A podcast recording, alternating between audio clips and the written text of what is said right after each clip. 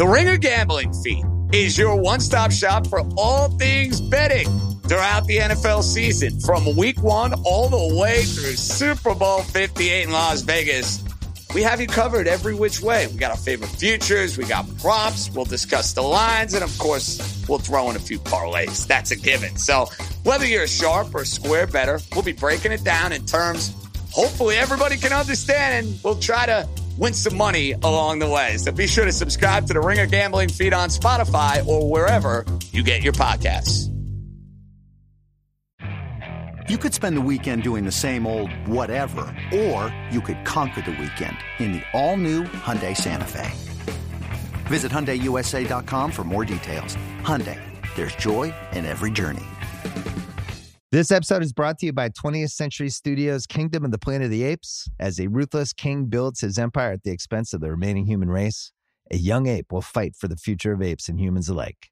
Kingdom of the Planet of the Apes. Enter the kingdom in IMAX this Friday and in theaters everywhere. Get tickets now.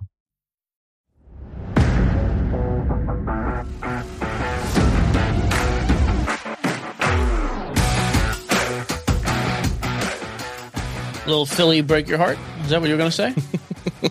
I wasn't because we were doing a podcast. You said what happened, little fella. Then you hit, you hit the stupid music button.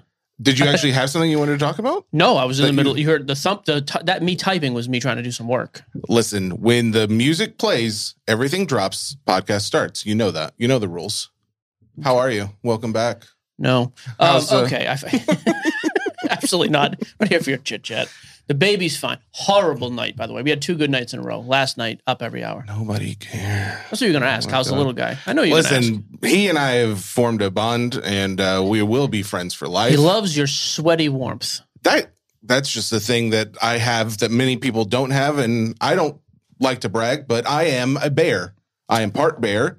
Uh, if you co- covered me in a little more hair, this mustache is the first step. You would be, I'd be un- undistinguishable between a bear. Like a perverted grizzly with that mustache. a grizzly not near, not allowed near playground. This mustache, I actually had my wife for the first time say she does not absolutely hate it at this point. So that's a step. I enjoy how low your bar in life is It's sometimes. just- yep. It does. It's easy. Yep. It makes life a lot easier. You know what I did today? I woke up. Mission accomplished. I'm like, okay, it must be nice. Uh, no, kid is fine. Got a nice, I do have to say this right off the bat before I forget, heck of a care package from our buddies at Panini for the kid. Now, I will say, they sent 18 month onesies. That is going to be like four year old stuff for my kid. Kid is tiny, He's a wheel guy. very small. But that's how Charlie started out. She started out real small and she sprouted real fast. So you I never don't know. want a giant like that. Come on, dude. I don't need that in my life. Do you remember that uh, basket or baseball card of yours from a child from you being a League, age seven. How how big were you at what was it? Age seven? Yeah, age seven. Oh, how God, little. I don't you know. were tiny. Correct. I can only imagine. We're little people. The GSF. the GSFE family. Uh, while it makes you great for some sports, baseball, uh, I guess We're good baseball. My grandfather had a tryout for the Red Sox when he got back from World War II. nobody Grampy G. cares about Grampy G. Actually, Salvatore. Paulino Giuseppe. I'll tell you right now. Was that a real name? That's his name. Really? Salvatore Paulino Giuseppe. Was he in the mob? That's why. If, I'll tell you right now. If he was why alive, we don't talk about we would have stories. a massive podcast. Not this little niche freaking thing. No. We would be on top. Yeah, he could go around to radio stations, start busting. Sc- well, we're on a podcast internet, so you wouldn't go to a radio station, but he could make people listen. That's for sure. Panini sent a heck of a care package. I'm going to be opening that box of plates and patches with Theo. I have a little spot where I just I have a pillow. Yeah. Make a little pillow fort on the sorting table. He's in the office with me Yeah. when I'm sorting and shipping, which I have to do today. We're gonna go live and open our first box because Panini sent one. Wait, but is he going to be on camera or no? No. Oh, okay, good. I don't care. I want him on camera. Does Hannah? Sam has always been. Uh, Hannah has had- no idea about this. Oh, okay. I'll ask her. If it doesn't happen, you'll know why. But uh, yeah, they sent me a box of plates and patches, a bunch of like t-shirts, swag for him, Oh, very cool. uh, some packs of stuff. So yeah, I figured it'd be kind of fun, like his first opening. Wow. And then if we pull like a one-on-one like Brady, we just slam him down the pillow, like "Oh, I'm shaking, throw the kid shaking baby syndrome. Don't do that's not funny. Don't Can't do that. Don't shake it. Okay, I do have an opening thing here. I know you have a some. I was Jesse told me before we started. He goes, "I have a story, and you can't really interrupt." Which I was like, "Okay, no problem. Like, take a minute or two. He's like, well, "It's gonna take like five to ten minutes." I You're- literally, um, I didn't say this because Oh you were already God. defeated. You you already told me you're having a rough day. No, no I problem. I didn't say a rough day. It's Good news. I've been back in the gym. I'm prepared to carry the full weight of you in the show. Um, He's like, "I need about five to 10 minutes. I almost walked out of this freaking studio. You have no idea what the story's Oh, even about. I can you already will tell you- actually appreciate it, I think, I- if you can open your mind for Oh. one second to something more than just nonstop ADD talk. If we have a one on one pull, instead of Oh like spiking the baby, I spike your head on the table. Okay. That's Uh, the I- aggression. He's I back, am- baby. Well, I can't hit the kid. I got to hit somebody. Why would you even want to hit your child? I don't. That's what I'm saying. Okay. This was a cool post. Every, every once in a while, I see a post. and I- picture. You made a comment that I don't do the sounds enough when you're I here. hate everything about what you are and what you've become and what you will ever be. Thank you. Uh, occasionally, I see a post or some sort of a, I guess a post is the right word on social, and it, it sparks in me the thought of, hey, this is a segment idea. Oh, okay. And this one did. Brian Rice, friend of the show since day one, he's helped us out with the newsletter, various other things. Sweet guy. Um, he put out this thing, and it was kind of interesting. I'm just going to read a little. I'm going to I'm paraphrase some. He's wordy. He knows that. I think he knows that. I thought he did. He cut this down very Oh, well. for Brian, Yeah. this could have been nine pages. That guy can freaking write. That I guy mean. can talk. Uh, in the last 15 years, we've gotten to watch three Tom Brady, Peyton, Patrick Mahomes of the top five greatest quarterbacks and five of the top 10 when you consider Aaron Rodgers and Drew Brees. We've watched greatness, and instead of appreciating the rarity, there's it's created this culture in the hobby basically of like, well, the who's next. We keep Mhm. seeing the this guy's the greatest. This- It says this is resulting in card collectors paying thousands of dollars for rookie cards of QBs that won't even be top 10 in any given season, let alone top 10 all time. Uh, becoming an all time great is rare, and it could be years until we see another quarterback do it. Uh, ba, ba, ba. And he- okay, then he lists some names at the end Ridder, Fields, Purdy, uh, Love, Bryce Young. The list goes on. Will never be elite. Even Justin Herbert, who has great tools, looks like Philip Rivers 2.0. And he did ask for thoughts. So I thought this was an interesting take. First of all, I, I disagree with some of these little things, but it's not a big deal. Patrick Mahomes is not a top five quarterback of all time yet. He probably will be. He's the most talented quarterback of all time. GOAT status like that requires a resume. But to his point, fine. He's definitely top 10. I also don't think Drew Brees is top 10 all time. But again, semantics, it doesn't matter. His point is over the last 25 years, because Peyton came in in 98, we have seen five of what some people could argue are the top 10 and two of the top three of all time okay. Which I would argue Peyton and, and Tom. Why are we chasing the next guy? Here, here was the first thing that came to my mind, though. I'm gonna and I'm gonna play a little experiment game with you. I don't know what you just drank. Your face looks like you just kissed a skunk. I was drinking this uh, monster on uh, Thursday's episode, and I left a little in there, and I just took a little sip, and it was not as good. Your eyes are watering. What's wrong with you? They're fine. I'm fine. Okay. I'm fine. Ask the question. Here is my my initial thought to this was Mhm. this happens every 20 years though. Every 20 years is the next greatest guy, no matter what. We, it's Hmm. almost historic that we've seen this. So take out those five guys we just saw. I'll throw a few names to you that people probably would have argued were- top 10 before that.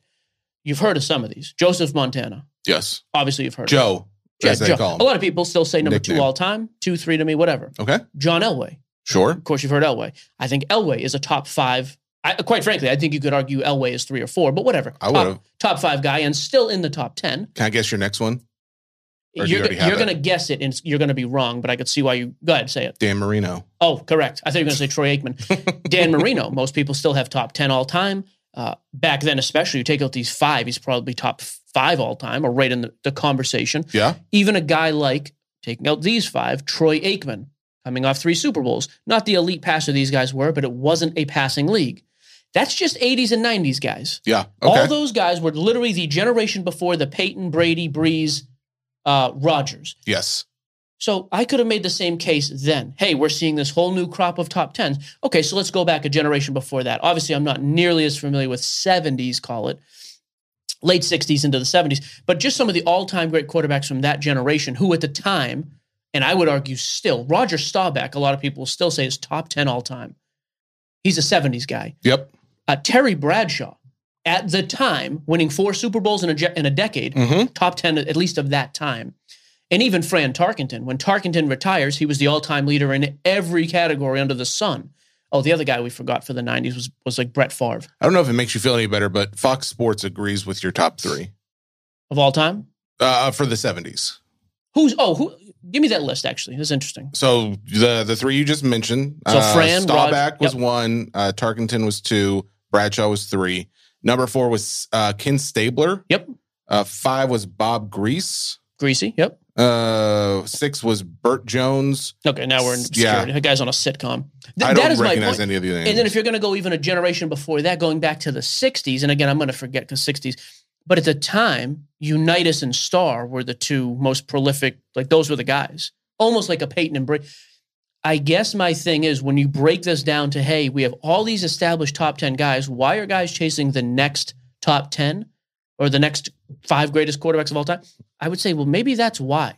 Because every 10, 20 years, we see this shuffle out anyways. Do I think Desmond Ridder is going to be a top? I don't think anybody playing right now, aside from the people we've mentioned, is going to be top five. Statistically, none of them will be.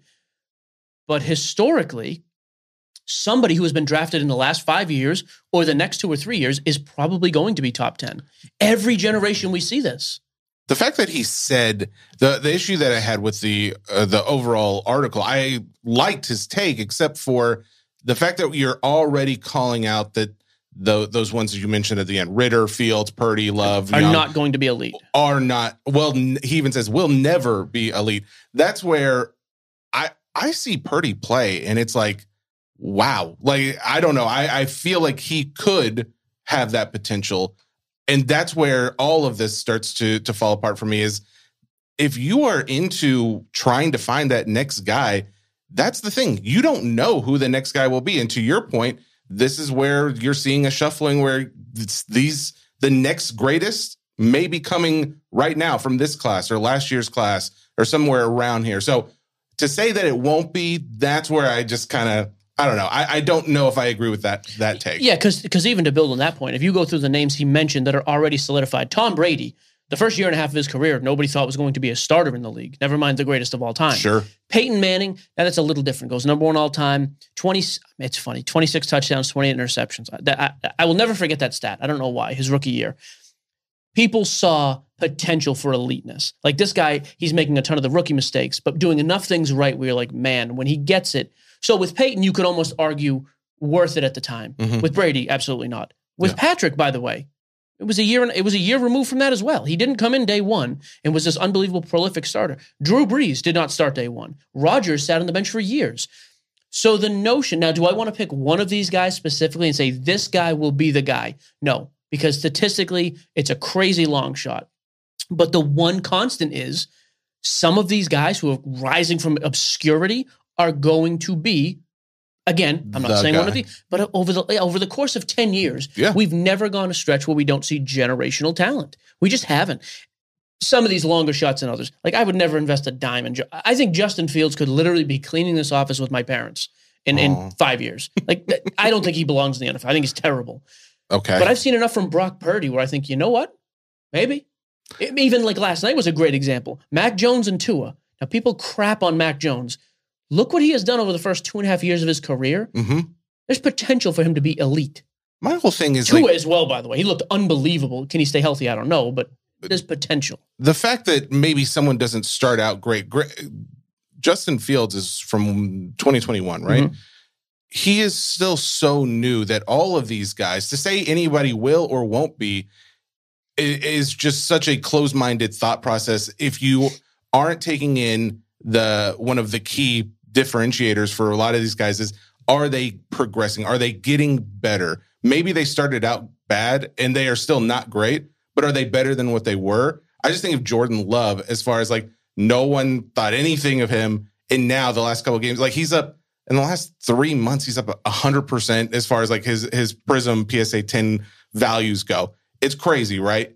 But it's not to say he is going to be the next guy, but he has definitely gotten better. There was a lot of commentating uh, commentators last night as we were watching the game, just making some similar comments as far as like how he has progressed from 2020 when he first started to now.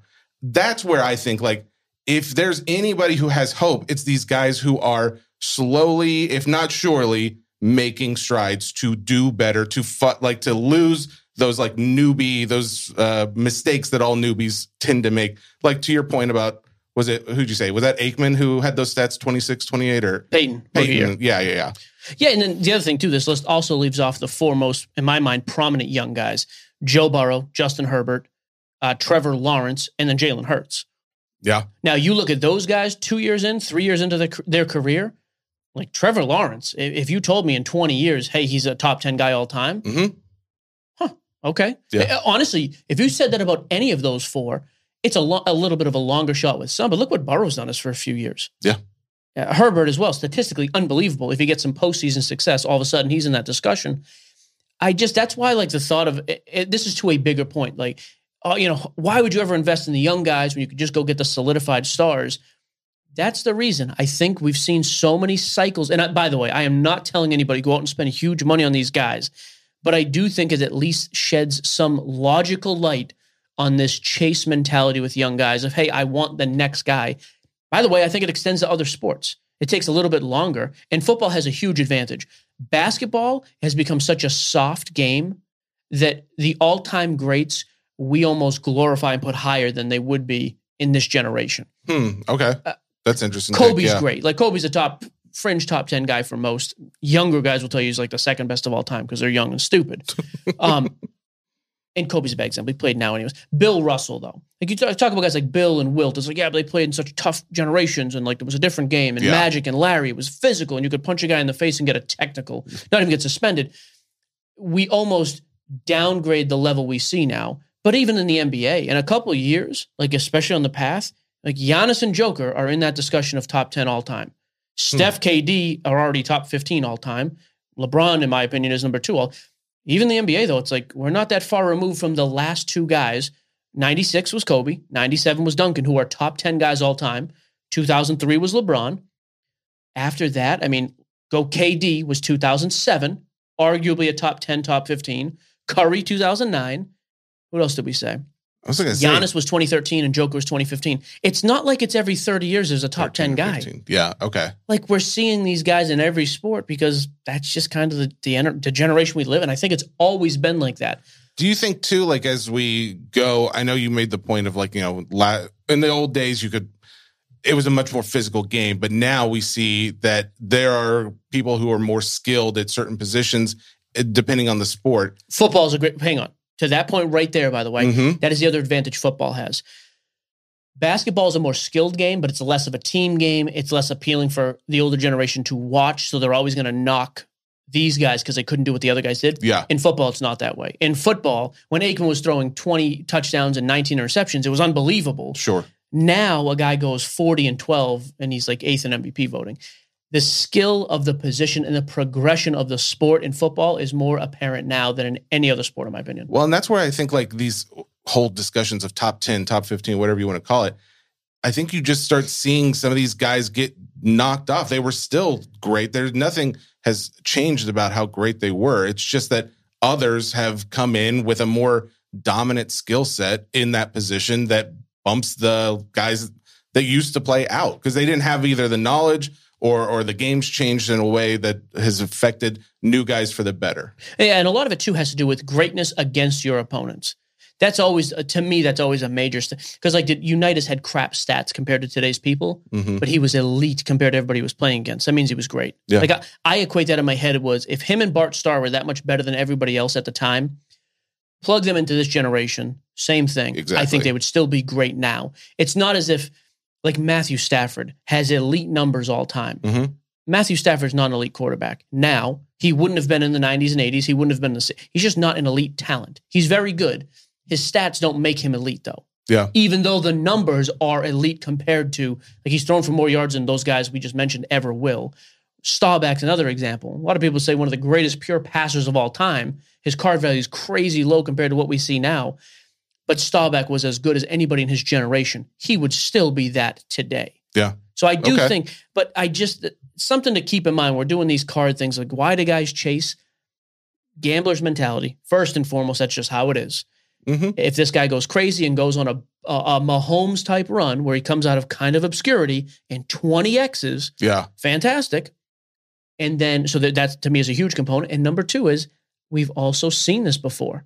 Like there's never been a big stretch of, of time go by in any of the three big sports where we haven't seen a top 10 talent. So Well, I and I don't think think, it's as crazy as people make it. I'm, I'm still don't going out investing in them, but pricing is quite as crazy as it was. You know, let's let's even take 2021 out. Even 2022, I think you'd still see a lot of these prices be even higher than what they are currently. I think Sure. there's still been, you know, the a Brock Purdy Prism PSA 10 just sold today for $190. That's even higher than it was, you know, a few days ago. I think it was selling for even 150 or something.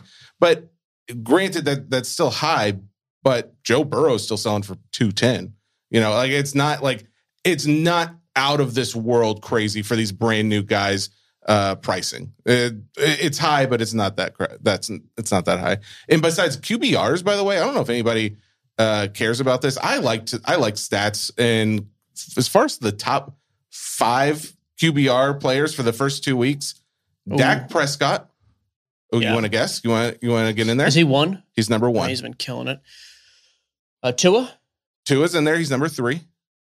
Jalen, Nope. Kirk Cousins, He's number 6, just out top, outside. Joe Burrow, bottom three. Joe Burrow is in the meaty bottom. No, he's number 24. So oh crap! I should have paid more attention. Okay, um, bu- bu- bu- Purdy. Purdy's number two. So give me the breakdown right now. We got we got Dak. Dak, Purdy, Purdy, Tua, number four, and number five. and I got six. And you got six, which was Cousins. Aaron Rodgers. Is he is he in the is he in the mix? you uh you are very close with his former team. Oh really? Jordan Love. Jordan Love's number four, and Jared Goff is number five in QBR. I'm just saying, you take that as you will. It is really interesting. I also like to just double check like uh, completion percentage. Uh, if you're looking at that, the only one, if you look at the top five there, the only one who is even close to falling into that top five is Kirk Cousins. He's number three in there, but Josh Allen falls in number one as far as completion percentages go. Uh, just some fun stats. There's your week two review, along with the initial thoughts of Michael Gioseffi in the world of NFL hobby today. Brock Purdy National Treasures patch autos, by the way, down to about seven thousand bucks. That's a great example of a card that's crazy expensive. How many Montanas could I get for that? Sure. Again, that's why we're not comparing apples to apples, though. Montana has a rookie card, a base card that is a bunch in a print run. hmm This is a card number to 99 that has become the like the hallmark brand, seven, eight thousand bucks actually. I think that's something too we don't take into consideration. Why would you spend this money on him? Well, because if Montana had an NTRPA in, in 1981, it'd be worth eighty thousand. That's Yeah. why. Yeah. So uh, even that, I'm like, there there are levels to this as opposed to just people are spending more on a Tua than they are on some Dan Marino rookies. Right. Context helps. Yep. For sure. So, anyways, just just a point I had. I, I thought that was a cool point by Brian Rice. I agree with some of it, didn't agree with all of it, but I thought it was a very logical take. I want to at least discuss. and uh, for the people who may have gotten upset with Mike's take on Justin Fields, he is no one's upset about that, number 31 He uh, on the out of 32 in the QBR. dude. He's actually uh Kenny Pickett, who's only played one game, his QBR is actually higher than Justin Fields. So take that as you will. And he also has the second most interceptions so far. He is brutal. I, I hope I'm wrong. I'd love to see the kid do well, but he just looks bad. Zach Wilson has the number one most interceptions so far. Which is uh, he's been horrendous too. Oh, you put MLB playoff standings. You want to talk about that before we Just get into this look back thing? Yeah, yeah. Just I don't even know what your look back thing is either. I'm, I'm, I I, like to be surprised. Yeah, I know you Um, yeah, just super quick here. We're obviously not far away from the play. What do we got? Another two weeks for the playoffs. Yes. I'll Google it. I have no idea. When couple interesting things to keep an eye on. I would like to know. I'd like you to Google this. Josh Jung. J- It's Jung, but Josh J U N G injury news. I want to know when he's coming back. There's a weird race going on now for a couple of these spots. October 3rd. So he's back for the playoffs. Right now, No, I'm sorry. That is the playoffs. That uh, I Oh, apologize. so yeah. two two and a half weeks. Yep. Three weeks. Yeah, two and a half weeks. Uh, let me know when Josh Jung's coming back. So Tampa has locked in. They are making at least the the wild card. They're nine games up. I don't I don't know how close they are in the division. They're in. As after that, you've got Toronto is 0.5 games behind. The Rangers are break even. They would be the third, and the Mariners are a game back. I I would love nothing more. I just let me let me refer. I've been stumbling over my words here. I think there's a real interesting potential for some super high end, talented young guys to actually make the playoffs, which would be awesome. Because at some point, one of them makes some waves. So Josh Jung, depending on when he's back, if the Rangers make it, It looks like he's kind of they, so they're saying there's potential for both uh, him and for uh, there's another member team care. uh, Garcia to be activated as the Rangers prepare for their final homestand. Amazing. So potentially Josh Jung is back for the playoffs. Great sign for him. J Rod may be making the playoffs. Again, they're a game out, but they've been hot at times. A little bit of a losing streak lately, but that would be amazing to see the Mariners make it. In the NL, same thing. Corbin Carroll. It looks like as of right now, the Diamondbacks are in, which would be awesome to see. The Reds are only 0.5 games out of the wild card, at least. For Elly, even a team like the Cubs with Matt Mervis, I think could kind of be a cool team to see get in. I just think now is a time we're all caught up in the the ramping up of the NBA, and obviously the NFL is in full effect now already. There's going to be some. There's some. I, I just think there's going to be some huge movement money wise with some of these guys. Who makes the playoffs in, in baseball? And then baseball, you get you know one a play-in game. J.R. hits a walk-off. Stuff's going to blow up. You know, or Josh Jung comes back and has a big game, or Corbin Carroll, Elly, any of these guys. I just want to at least bring it to the attention because we're, we'll have to talk about it more as we get closer. Mm-hmm. But I think we're going to start seeing some huge movement in uh in the baseball card market very soon. About a couple baseball cards a couple days ago. Would you buy? Uh, some Jon Lieber pitcher You related to him? Yeah, he's um, through marriage. My aunt, uh, her niece on the other side of the family, married him, and he picked This me up over his head once. Your mother's sister? Uh, my, it is my mother's brother's wife's son, nephew-in-law. There you go. Do you have his phone number? Absolutely, I do. We hang out all the time. We Do you have his- do you have his number? No, I do not. Uh, Can we call it aunt? We absolutely could get his number. I do not want to do that. Call aunt. no, thank you. I haven't talked to him in a little bit, anyways. It'd be weird. Um, but uh, yeah, he his his autos. Someone's outbidding me. I don't know why. Him. Every time I He yeah, outbidding honestly, you. it could be him. Every time I bid on one of these cards, uh, it, it keeps going up. But anyways, uh, yeah, those were my cards. Okay, let's. Oh, by the way, we just got this breaking news right before the show. The National has been picked for 2026. We are going to Atlantic. What? No, this just in. Hang on. We're going back to Chicago. Thank goodness. Who would have thought? Maybe I honestly do wonder if uh, there was every indication said we were going back to Atlantic City after the push, after the the cheap deals that they kept promoting for going to Atlantic City, and yet it, we're going to Chicago. That's great. You know what? No matter what, I'm going to contribute this to maybe the new management Attribute it. attribute it Thank you. that uh, they they listened. They listened to the hobby in general. The sellers may want to go there, but the hobbyists don't. I don't think even the sellers want to go. The people getting paid. So there's a new segment idea that I had. It was called a look back. I've been wanting to do this for a while, but it's so hard to find guys who are in the hobby now that were in the hobby years and years ago. And this is not uh, one of those where we have an interview because I, I really want that. I want someone who's been in the hobby for a very long time and can speak on how they've seen things change over that period of time. But this is still like a look back on a hobby hero that got some recent press. So I'll tie that into why his name came up more recently. But after looking into him, I was like, you know what? This guy deserves some credit for what the hobby is today and why a lot of us are here. So this is just a moment of a look back for Jefferson Burdick.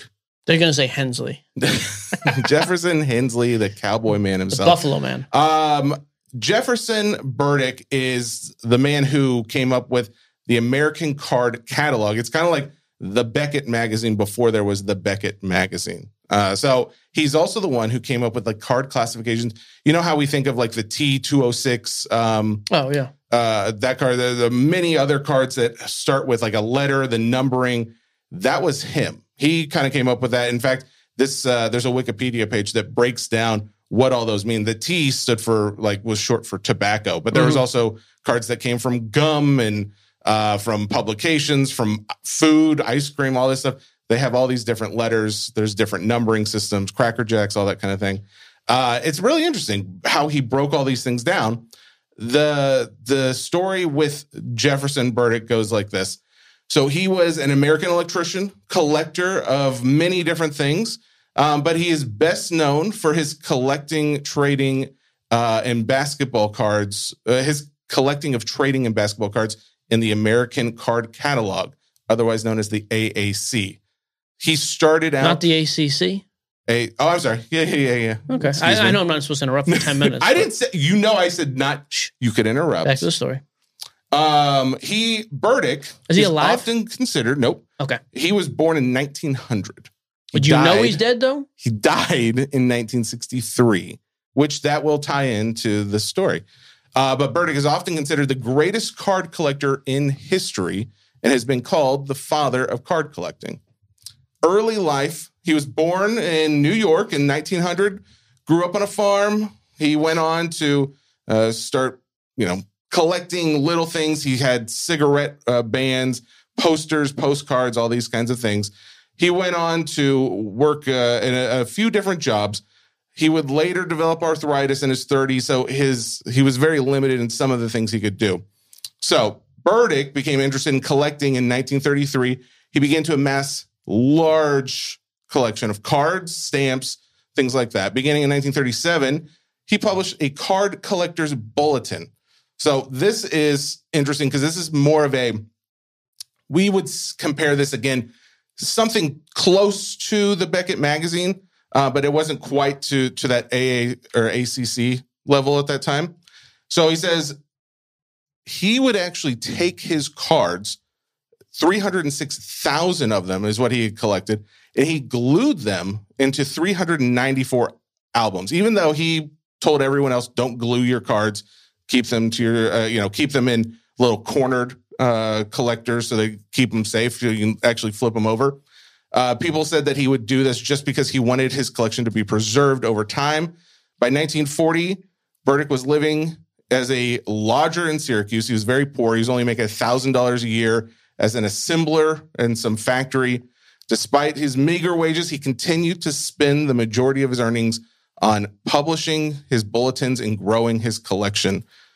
Burdick donated his entire collection to the Met, the Metropolitan Museum of Art in New York, in 1947, writing that in 1948, he stated his belief that it should be a national collection belonging to everyone. That year, he created a guide to the collection with art historian Hyatt Mayor that explains the background and organization of the collection. He retired in 1959 to, due to his disability, and unfortunately, shortly after, passed away. In 2018, Burdick was posthumously awarded the Henry Chadwick Award by the Society of American Baseball Research, otherwise known as SABR. SABR also created me the- pones a para saber. Okay. Oh, I've been good. Shut your it. mouth. I've been good. SABR also uh, created the Jefferson Burdick Award for contributions to the hobby.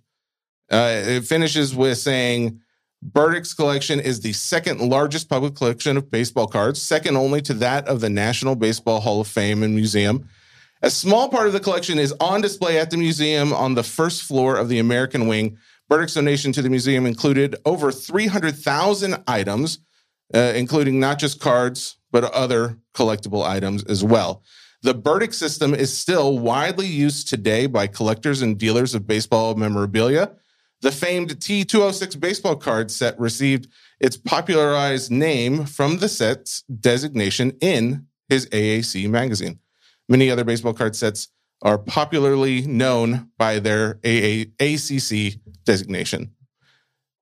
That all ties into the story that came out. I saw this multiple places. It was actually kind of cool. So he has a gravestone uh, somewhere, I think, in, I believe in like Syracuse or something like that. The gentleman by the name of, oh man, I keep forgetting his name. I wrote it down. Uh, he's part of Sports Cars Nation, John Newman. John Newman, uh, he's a collector in the hobby. He's got social media, he's got YouTube and all that stuff. But he found the grave, went out there, I guess maybe a couple days and ago, a stole the ago headstone. went out there, found this guy's headstone. The headstone was covered in moss. You couldn't see, you couldn't really make out any of it. He cleaned it up. It looks brand new in the pictures, but there is a quote on the headstone that says, one of the greatest card collectors of all times. It is now cleaned up, and uh, Mr. Newman says he plans on going out there once a month just to make sure it's clean and that people can go out and appreciate it. That is Jefferson Burdick, hobby hero. There you go. Yeah, Thank not bad. you, Mike. I stayed pretty quiet. I appreciated it. It was just, a, you know what? We are part of something that is much larger than ourselves, and it's nice to know where that started. And that he is a man who was a big part of that. you dedicate your time to this hobby, and you will find yourself in a field forgotten and covered by moss. That's what I took out of that story. Uh, Poor Birdie. am I a good person? No. Oh, Is, Are his kids alive? That's What's the family question. tree look like? If I he don't was, know. so let's go with this. He was born in 1900. Mhm. Let's say he had a kid at 30, like I did. Although back then they were starting younger. Yeah. Born in 1930. Mm. This guy could have an 83 year old kid. Is that right? Uh, he was born you're making a lot 93 year old. 93. Can you get a number? You know what? I'll, I'm going to start looking for a number for his great grandchildren. With that, Great grand. Okay, Yeah, actually, let's be. put this in perspective. Your grandfather was born in 1922. sure. He died like what, three years ago? He was 90. More than that, he died before COVID. Okay. And you are well. Charlie is a great happening? grandchild. Shut up! You wanted to play the game. Now I'm doing the family tree. Shut your mouth. You gave you ten minutes to ramble He with some old dead guy. yeah, he was a great grand, uh, she was a great grandchild of his. So so, so, his yeah. could be 15, 20 years old. Yeah. So I I think that's what we're looking for. We're looking for a gr- if you're if you're a descendant of Jefferson Burdick, we're looking for a great grandchild. I want to know if the hobby continued. that would be actually kind of cool. See? you know what? This is you what I got bring to, to a good point. You got, I didn't know where I was bring to going. the table. I really appreciated it. Uh, I say we dig them up. new releases. Burdick Dear DNA Lord. cards. You could have ended on a high note, and that's okay. New releases. We have a big week this week. Hang on a sec here. This is What? actually a serious thing. I know Carlos is pretending to be sick over here, Oh yeah, and I Carlos- wasn't here Thursday. Yeah, he's sick. He's got the COVID. Uh, don't say that word on here, please. Oh yeah, the Carlos, C nineteen. I'm curious if you had time to prepare Carlos's complaints. Give you an extra four days here. He hates COVID. so I wasn't. I actually al- almost chimed in earlier, but I didn't want to cough in the microphone.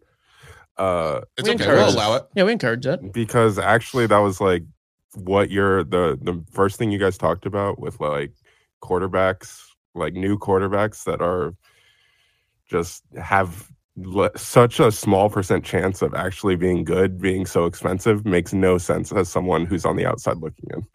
Like it's wild, and I understand uh, your your last point. I thought was kind of answered my question of like I guess there's context of like the kind of cards because to me as someone who's unaware of like the different kinds of cards, looking at um excuse me, looking at uh like Trey Lance cards going for Ugh. ridiculous amounts of money and then like looking at the prices of like Joe Montana cards, it doesn't make any sense. Like Like your Florida boys, by the way. Tua doesn't make any outselling. Montana. Yeah. Like the doesn't make any 20 most expensive cards between the two, I guarantee are all Tuas. I mean, That's maybe like the Montana. But yeah, that that's kind of the wa- That's fair. And like I said, I, I'm not even justifying the cause. I think it's insane, but I do think there's at least some rationale. Thank you for your concern, Carlos. to me, He's it's about dumb. the He's not dumb. percentage. The percentage chance, like, sure, there's a possibility that it's good, but like, what's the percent chance or that like Brock Purdy is the best quarterback of all time? Like, Sure.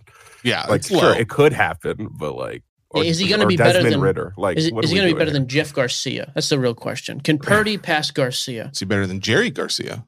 Think about that. Cherry Garcia. That's is that not That's the a same? that's a dad pod conta- conversation right there. TBD. Uh, new releases. Big Okay. week. Thank you, Carlos. Uh, let's start with football. 2022 Panini Flawless Football comes out. I have last year's pricing as well, just because I figured you'd want a comparison. It's got to be expensive. I mean, Well- crazy. This is to me is the ultimate gambler product every year. Sure, absolutely. You can find a way to. I think Eddie. We got a full case, so two briefcases. I Mhm. think he's going to do. Oh, I don't. I- He might be doing like random player or something. There's no cheap way to do anything with it, but he's going to break one full case of it, either on SCN Breaks Facebook page or we'll have it. This is one of those two. We might actually post it both places there and on Card Shop Live, Mhm. just to kind of get the eyes on both. It's as high end as it gets. It's as high risk and as brutal, no reward as it gets as well. I would be curious about the price. the price. Put your phone down. Oh, I'm sorry, former former co-host of this when I was on a uh, uh, on a hiatus once. Your friend, my friend Tyler. Oh. your acquaintance Tyler, my friend Tyler. Very general question: What makes a card valuable? I want a Brock Purdy card. There are cards that are twenty nine dollars and cards that are twenty nine hundred dollars.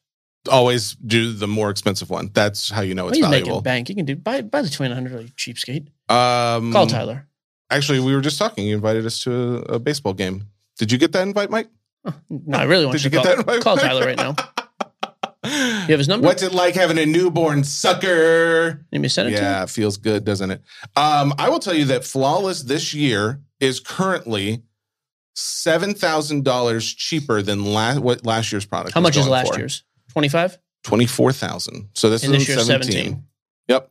As it should be. For two for, for two cases, granted. yeah, for, for yes, so it's a just so master people are clear. a master case case which contains two singular briefcases. Um, that makes sense. Last year was 2021 flawless. Again, this is But 20, twenty this is a- would still have like Trevor Lawrence. That's what I mean. There, I'm and- surprised it's only that Yeah. much less. I, I thought it would Well- have been closer to half. I guess with the Zach Wilson, nah, Justin Field, nah. Yeah. Well, you still got you still have Trevor though. Mac. Jones. Yeah. Oh, and Mac Jones. Yeah. But Purdy's going to sell really well, and he doesn't have many RPAs. Ridder's obviously going to sell well. You got some skill position guys too. That- take it or leave it, though. It's Yeah. a super high risk, high reward, but more risk than anything. So, eh. It'll be cool to see what cards come out of it It's for an sure. but- awesome one to watch, no question. All I right. actually don't ever. Bu- the only time I ever mess with it is when Brady's heavy on a checklist, and I'll, I'll buy PYTs. I Oh, spent okay. probably not last year, the year before. Like it was just last year with New England stuff. Mhm. Although we'll have it again. I think I probably spent twenty five hundred dollars in Brady uh, uh, in Patriots PYTs. I just Oh, bought them all over the place. I didn't get any autos, but I got a couple of like the diamonds and the Oh, emeralds. okay. I probably got back thirty percent. Like I, I got crushed overall, but I got some decent cards.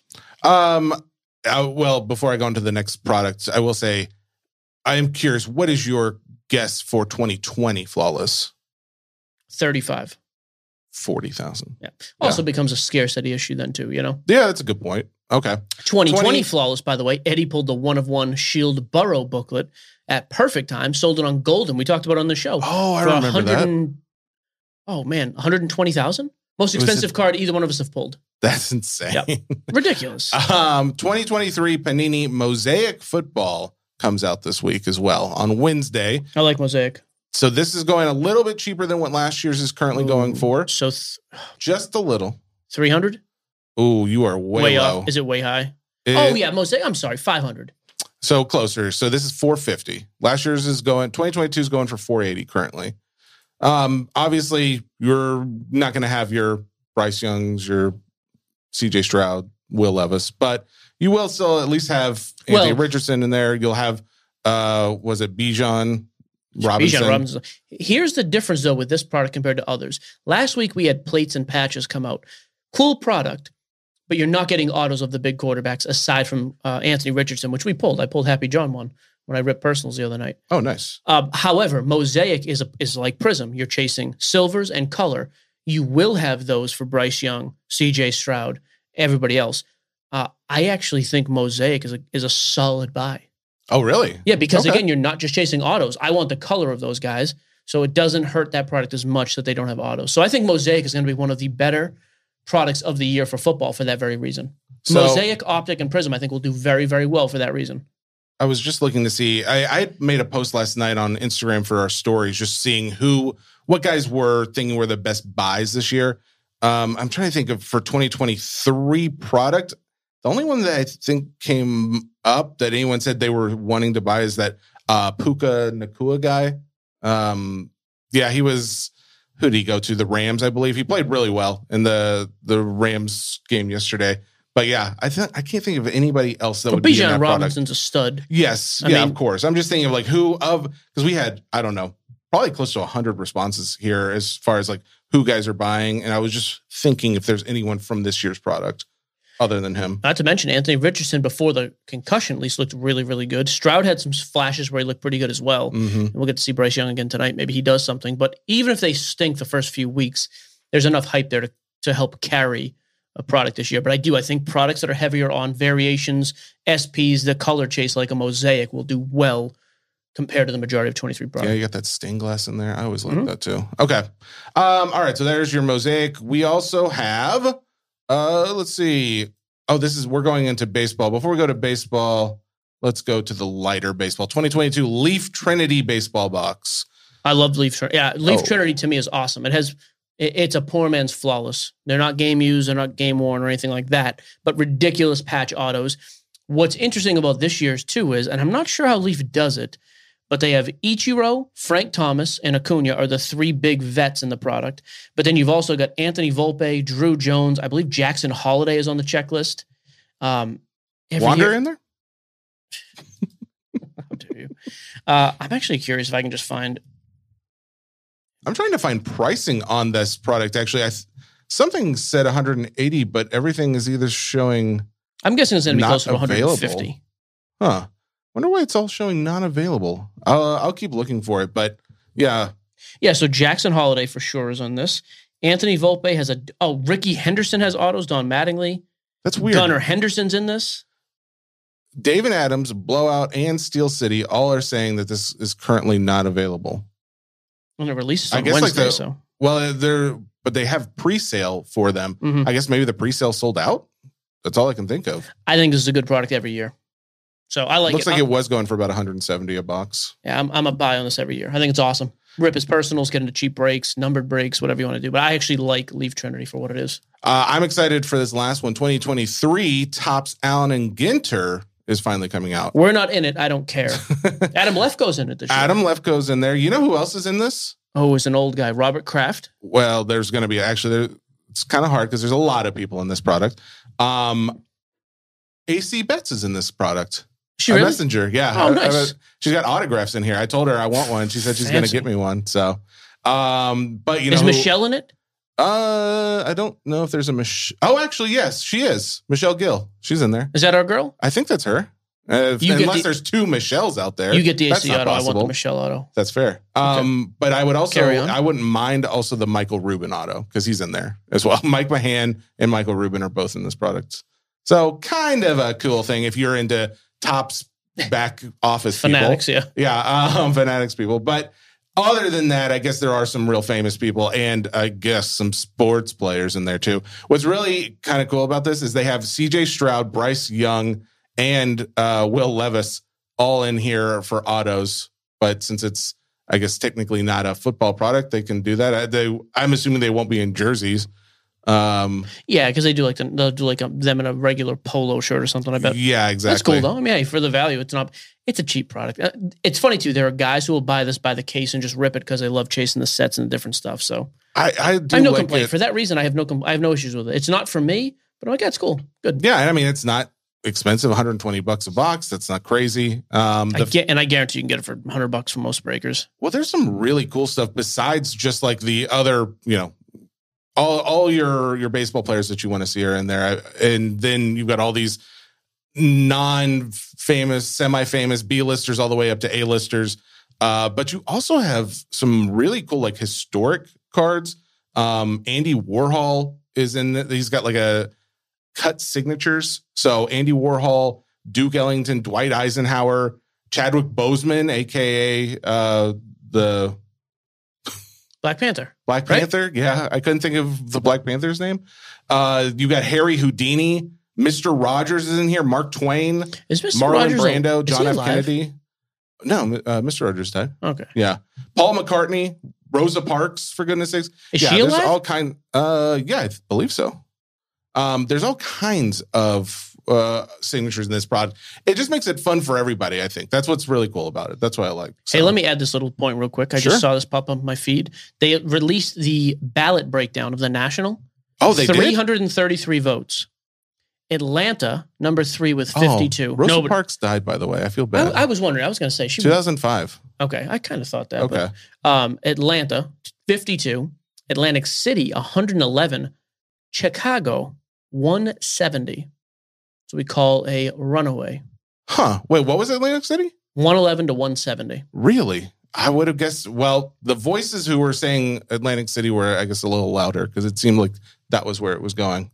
Ah, that's awesome. That's I think good. Atlanta would actually be a great site for it, but I don't think they'll ever move down to the south. People, I, I think it's an East Coast thing. Nashville. North. It's even. It's not that far south. Nashville would be much better, but they'll never do it here. Don't you dare say that. Um. All right. So there's your new releases. There's your other update. I think we're on to mailbag. Okay. Mailbag time. We haven't done one of these in so long. I'm so unfamiliar with how to get to my mailbag folder. This episode is brought to you by Jiffy Lube.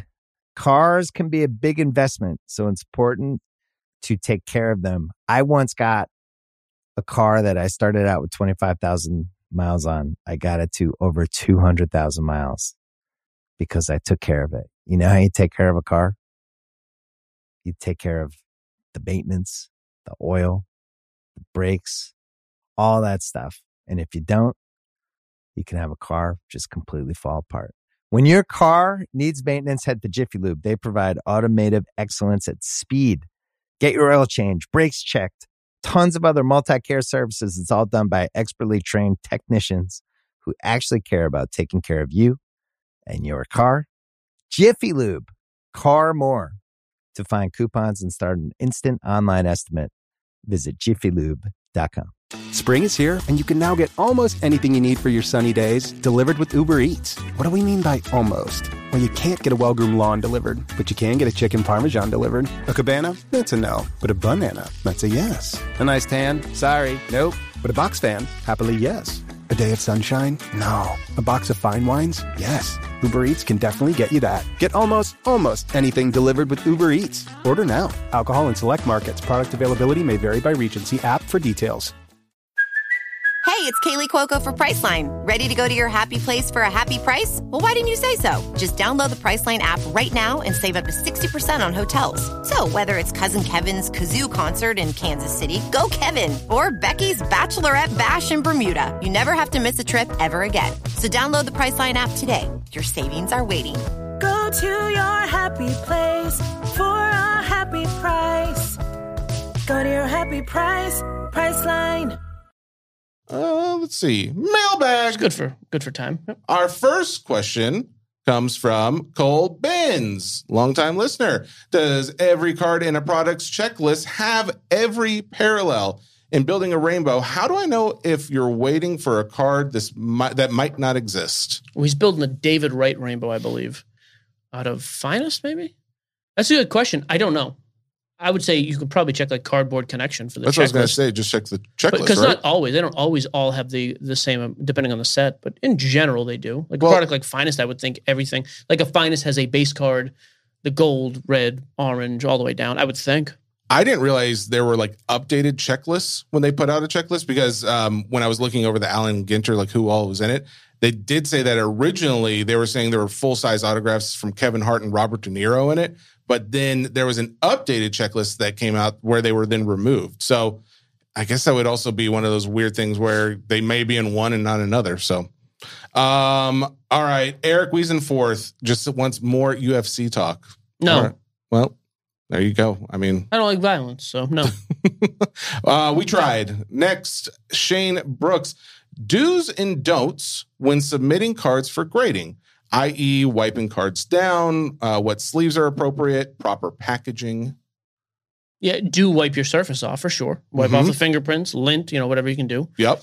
Uh, in terms of shipping, like packaging wise and storage, penny sleeve and then a one touch. I mean, penny Not sleeve one-touch. and a um, Top loader. no uh, No? card saver. Oh, Yeah, those are the preferred. Uh, Okay. It's also easy to get those in without dinging a corner or anything like that. So those are the preferred shipping, and then ship it however you want. Like I don't, you know, I, I, I or take is- the guesswork out of it and send it to a bulk subber. Well, that's true. Yeah, if you go to SGC, to- just send it to Grand Slam Collectibles. But yeah, if you're sending yourself, just make sure you ship it in a way that expect the worst. Like I'm going to package this in a way where if it gets dropped off the truck ten times, it's going to be okay. Uh, I, I just be careful with your stuff. Yeah. Uh, but if anybody in, is interested, our bulk subbing people are on the website, uh, Grand Slam Collectibles. Go to sportscardsnonsense.com. You can get a link to all their stuff. James, Mar- uh, I'm sorry, Ryan Johnson's next. Do you think current basketball hobby boxes are priced too high or are singles undervalued? Prices seem exponentially out of whack right now. Yeah, I think wax is too high in basketball right now. There's just no demand there right now. And the rookie classes, at least in the hobby, just don't have the demand that past years have had. So I think they are too high. Yes. Uh, James Martin, uh, this is a little bit longer. He says, guys, as someone who breaks as well, can we get Topps to spread the hits in cases? Having 16 to 24 autos in a case and three of them being the same is tough as you want to spread out the hits if at all possible.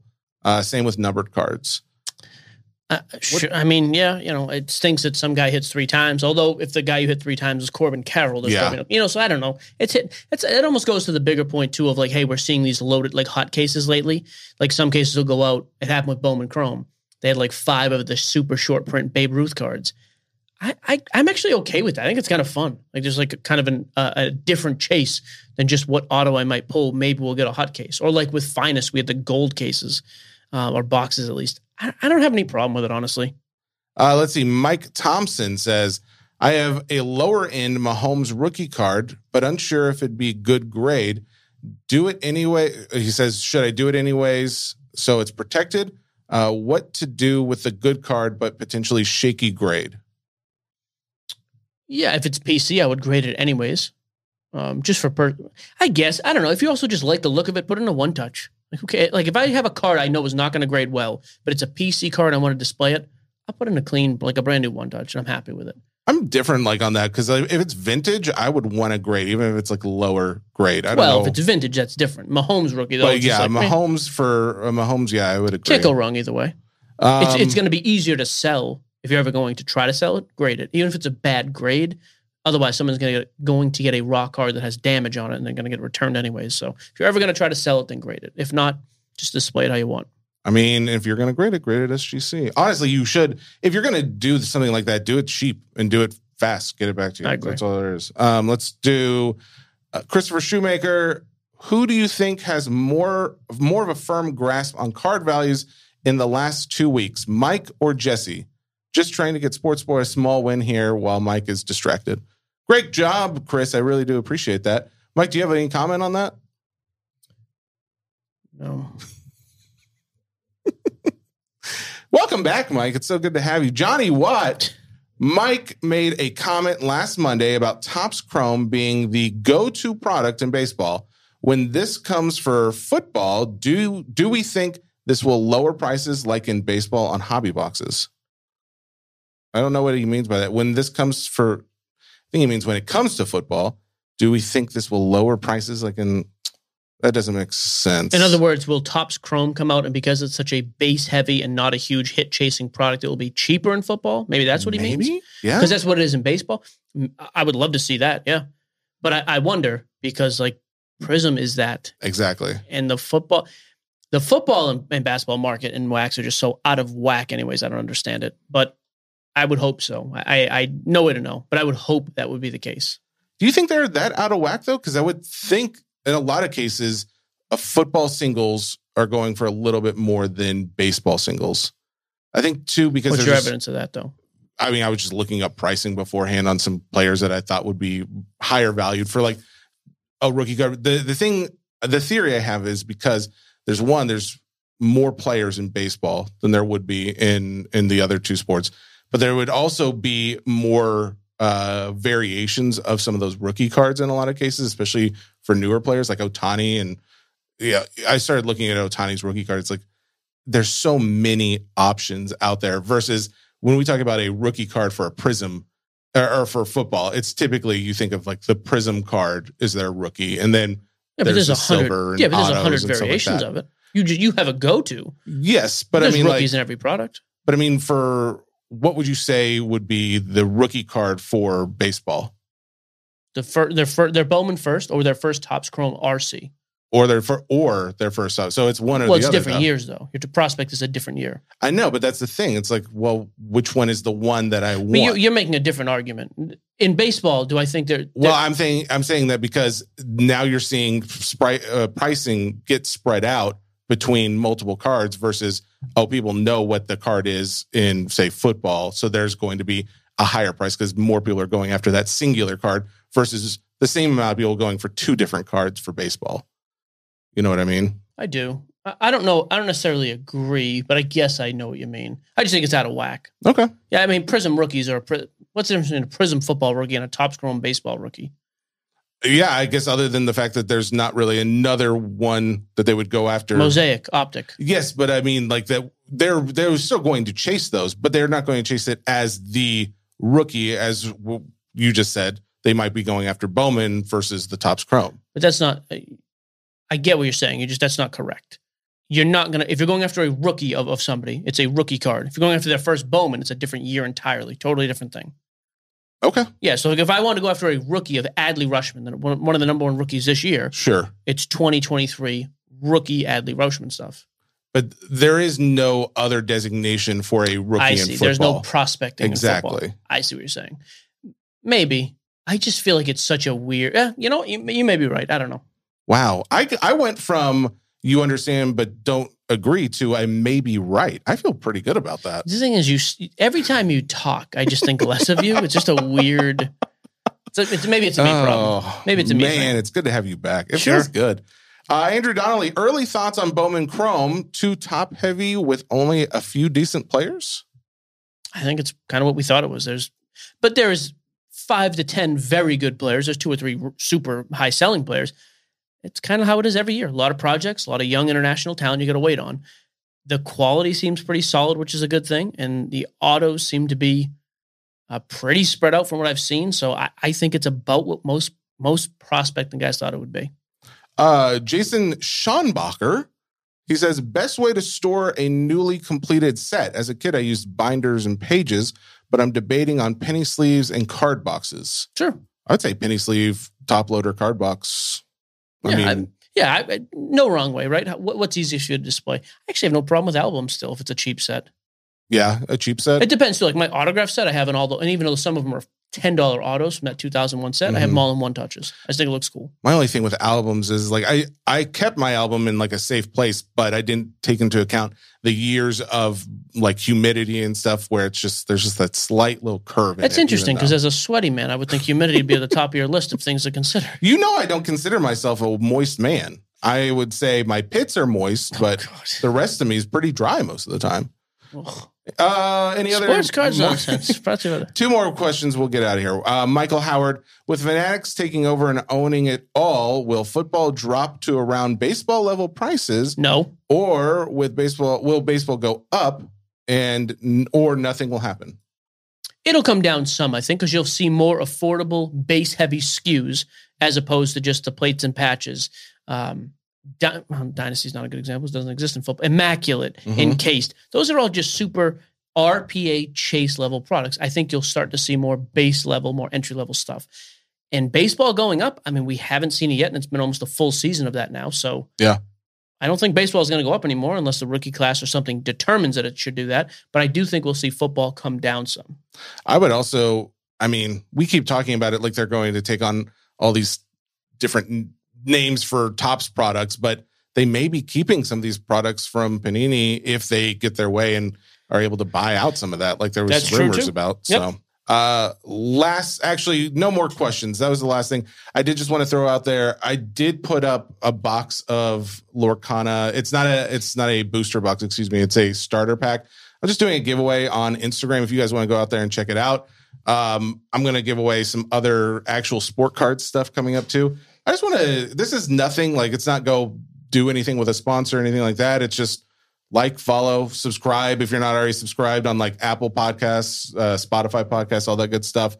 We are in a contract year as usual, so we just want to make ourselves look great. But also, uh, yeah, it just helps us. So do that, and we'll be happy with you, and we'll give you things. There you go. We'll be back on Thursday. Sports Cards Nonsense brought to you by the Ringer Podcast Network, powered by Spotify. See you in a couple days. Goodbye. Bye.